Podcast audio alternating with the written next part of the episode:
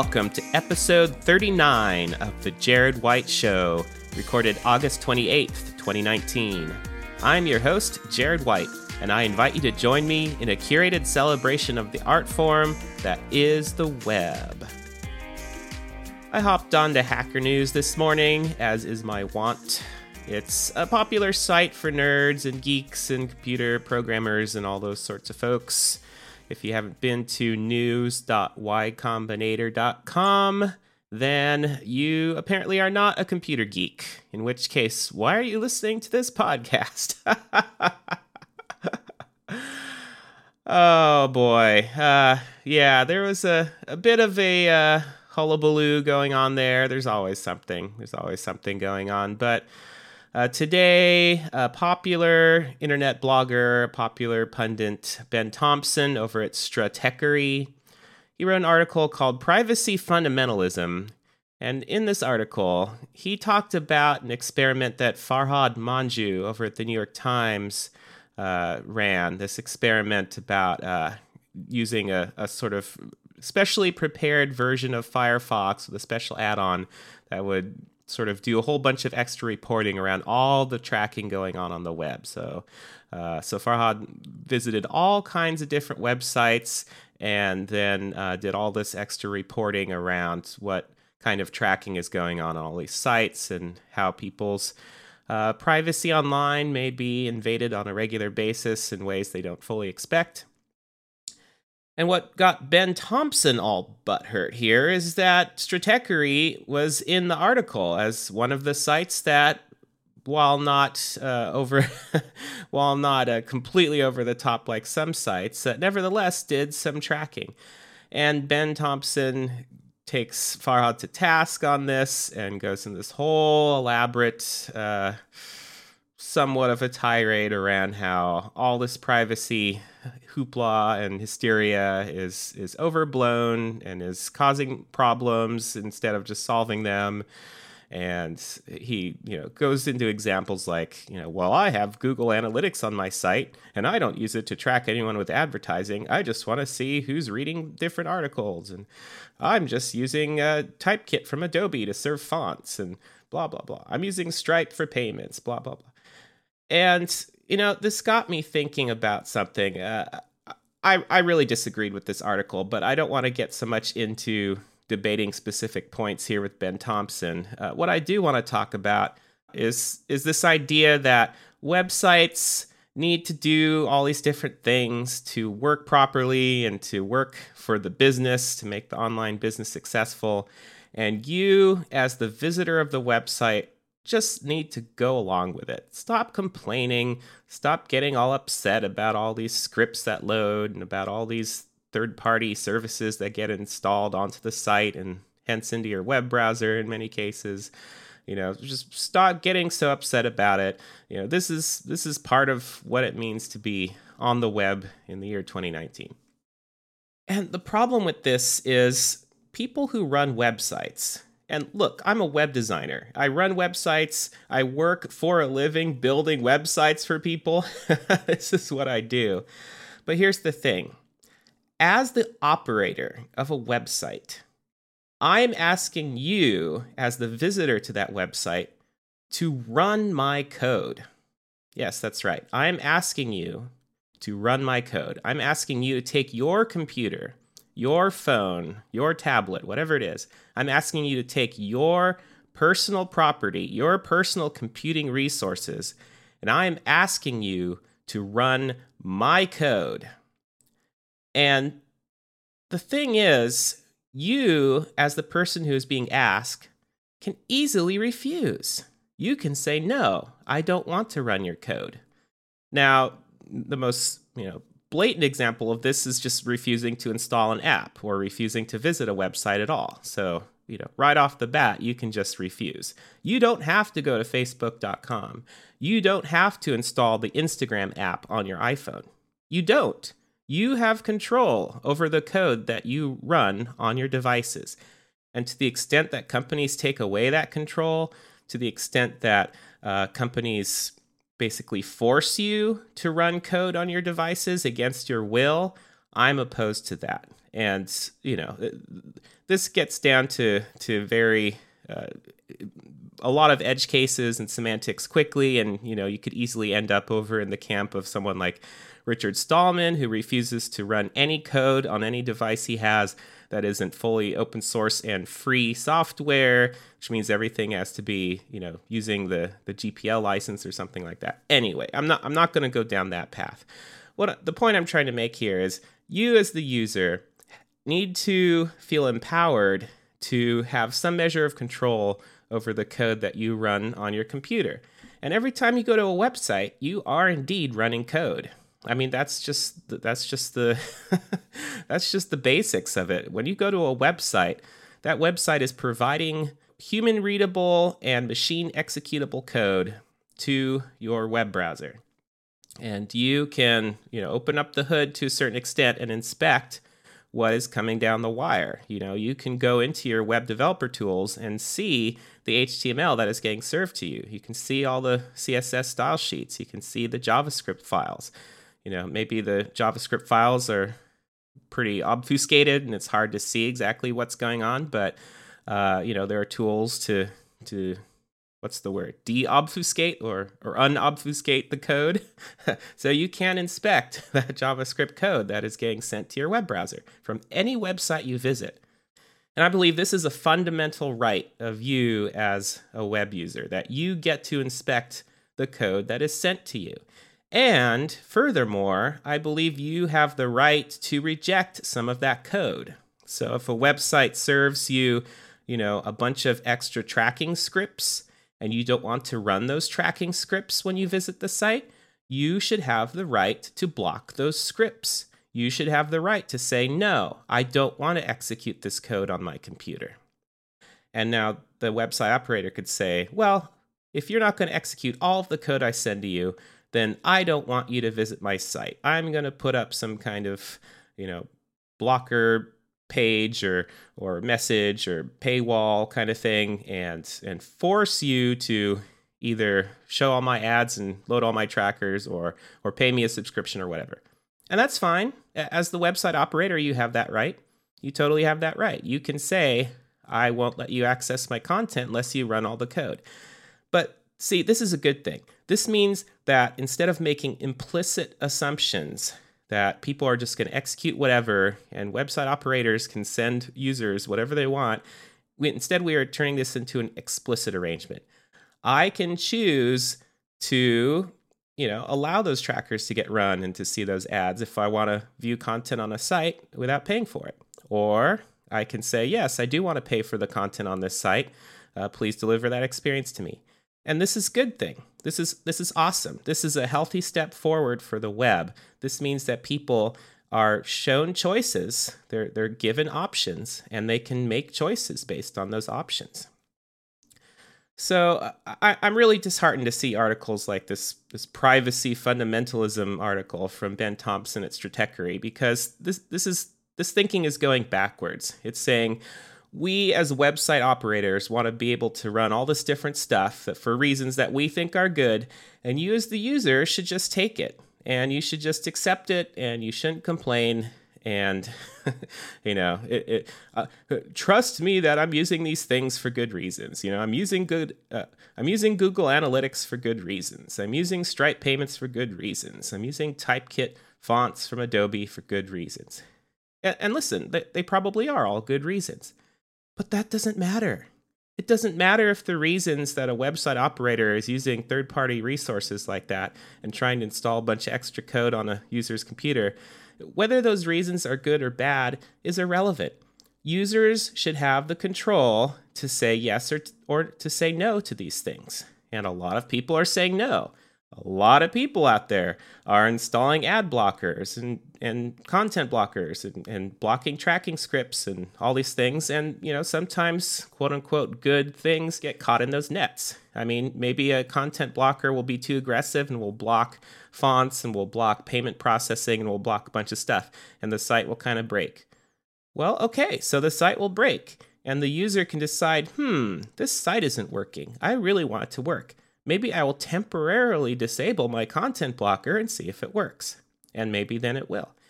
And I do that all the time. I go to sites and something seems broken, and I think, hmm, do I want to disable my tracking blockers for this site? Uh, yeah, maybe not. This isn't that important. I'll move on. Or, yeah, I will disable it temporarily to see if the site works because I really want to work. And if, you know, if they do some extra tracking stuff and I see some ads today, eh, whatever. Uh, it's fine. Again, we are giving users control here, and that should be paramount. It should always be the user at the front of the experience when it comes to the web. And I would argue computing in general, but especially the web you know, even if the rules of engagement are a little bit different, maybe with native apps, you know, you could argue that you should be able to, uh, you know, go download apps to your computer and they can do whatever they want and they have all this power and and you don't want stuff to get locked down and you know you can make arguments along those lines. But when it comes to the web it has to be safety first. It has to be user first. It just has to. Otherwise we get into just just unbelievably terrible uh, worlds of of pain here when it comes to privacy and security.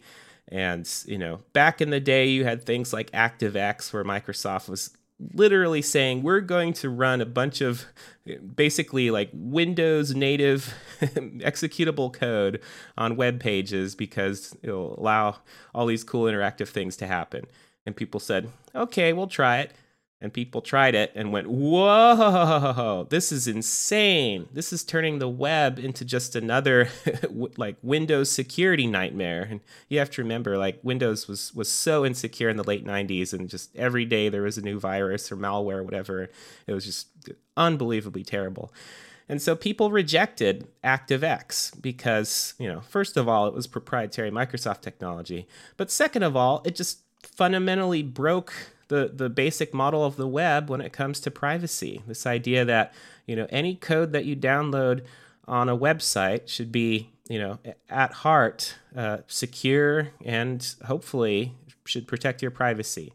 Secure meaning that the website can't you know arbitrarily access files on your disk or you know run other programs on your computer outside the web browser or whatever. So so yeah, for a long time the web has had a good security model but it hasn't had the best privacy model. And that's the other shoe to drop now. People are saying, hey, when we go to websites, we don't just want our basic computer security to be enforced, we also want basic privacy policies to be enforced. And that's what we're seeing. So, anyway, that's. that's my rant for today. Uh, as someone who runs websites and builds websites, I know full well all the hassles of dealing with sites that might break or look funky or whatever, because things aren't going to always run well on other people's browsers. But that's just the price of doing business online these days, and I accept that. I, I gladly accept the extra hassle as a website operator in exchange for being a website user that has a much greater expectation of, of websites honoring my privacy. So that was today's main topic. And for a bonus topic, uh, the rumors are coming thick and fast about the next uh, Canon EOS camera, the 90D, uh, as a successor to the 80D. Now, the camera I've been using for a while now is the Canon 77D, which is more of an entry level camera, but it, it, still does a lot of cool things. And the videos I've been posting online have been, uh, you know, pretty good quality, I would say. I, I, feel like I've gotten good output from that camera. Um, but I'd love something with higher resolution, you know, particularly with video. The the jump from 1080p to 4K is pretty significant. And uh, that's what's really cool about the, the EOS 90D. Um, the, the, the leak specs indicate that it will support 4K video, and not only that, but it won't have a crop factor. Uh, some of the cameras that Canon and, and others have put out, when they add 4K to the camera, it, it crops the sensor so that the 4K video you get is, is basically a lot more zoomed in than what you would get if you were doing regular video or photo with that camera and that lens combo. Um, but with no crop factor, basically, you know, switching from 1080p to 4K shouldn't make a difference. So that is really cool. I'm not on the market for a new camera right now, but I could definitely see in a few months wanting to upgrade to something a little bit more robust than the 77D. and this 90D is looking really nice. Uh, so I'm excited about that. However, something else I'm really excited about, even though it's beyond my budget, but not too far beyond my budget, which is what really blows my mind. Uh, Blackmagic, the folks who do the, the really awesome app uh, DaVinci Resolve for professional Hollywood grade video editing and, and color grading and, and it, it's pretty much a total competitor now to Adobe Premiere or Final Cut Pro. Uh, DaVinci Resolve can do pretty much any of the things that you would imagine wanting to do in a professional video editor. And they're making cameras now too. Uh, the Pocket Cinema camera line is is really taking off, and they've had one for a while that can do 4K video, uh, but it used the uh, what is it the the MFT lens mount, which is basically like a mirrorless camera style lens mount, uh, and they've had that for a while now, and it's gotten great reviews. But they just announced the Pocket Cinema Camera 6K, and it uses the EF lens mount. That is Canon's EOS line lens mount. So if I got this Pocket Cinema Camera 6K, I could use all of the same lenses that I already have with my Canon camera line and use it with this really impressive 6K video camera. Now, the, the, the list price is, I believe, like 2400 something like that. So, the, so this isn't inexpensive, but at the same time, the, the kind of quality you get, like basically shooting raw video that you can use in, in a professional Hollywood style uh, video pipeline, uh, getting that kind of quality and getting compatibility with your lens line that you already have uh, in this whole package that is still friendly enough to be used by you know the prosumer market uh, and at a price point that's you know well under the many tens of thousands of dollars you might have expected to pay in the past for this quality of camera uh, it's really something. So i think uh, you know as nice as it is to see companies like canon uh, improving their prosumer line i feel like in the next few years uh, companies like blackmagic are, are just going to blow everything wide open. And we're going to see kind kind of a shift, I would say. I think that the people that are primarily photographers and do a little bit with video, uh, they may just fully switch to mirrorless cameras, and and you know the DSLR market will will shrink. And on the other hand, people that primarily do video, YouTubers and so forth, uh, they will probably use more dedicated video specific cameras like the Pocket Cinema camera. Uh, and then there's of course the people that will just use their their iPhones and Samsung and Go- Google Pixel whatever, and uh, and that's fine too. Th- those kinds of devices are getting better and better with every release, and you know there's a lot of people out there doing uh, perfectly passable online video uh, with just their smartphones. Uh, so yeah, the it, it's a it's a very uh, interesting market right now. A lot of a lot of churn, a lot of innovation, a lot of change in the in the camera market, uh, and it's it's fun to see. I'm not sure. I'm not sure if I will get the 90D in the near term or end up deciding to to save my shekels and wait to get something like the the Pocket Cinema Camera 6K. It's a it's a it's a tough choice. We'll we'll see what happens. All right, that's all the time I have for today. Thanks for tuning in once again to the Jared White Show. As always, you can go to jaredwhite.com slash podcast to hear this and other episodes, as well as subscribe to my email newsletter, which has a name. It's called Markup This. And, you know, I, I, probably shouldn't say this, but I, I, I always uh, almost get it wrong and say, mark this up, which sounds like it could get obscene pretty quickly. so it's not mark this up, it's mark up this with an exclamation point. So so that's the email newsletter. I send it out roughly once a week. And uh, I always write something unique to the newsletter, or at least I try to. So it's not exactly the same content as you would get just by reading my blog or watching videos or, or the podcast or whatever. It's always a little bit extra. So I think it's fun. I, I like subscribing to, to fun email newsletters. And if you do too, please go to jaredwhite.com and sign up for Markup This. That's it for today. Thank you once again, and I will see you next time. Bye.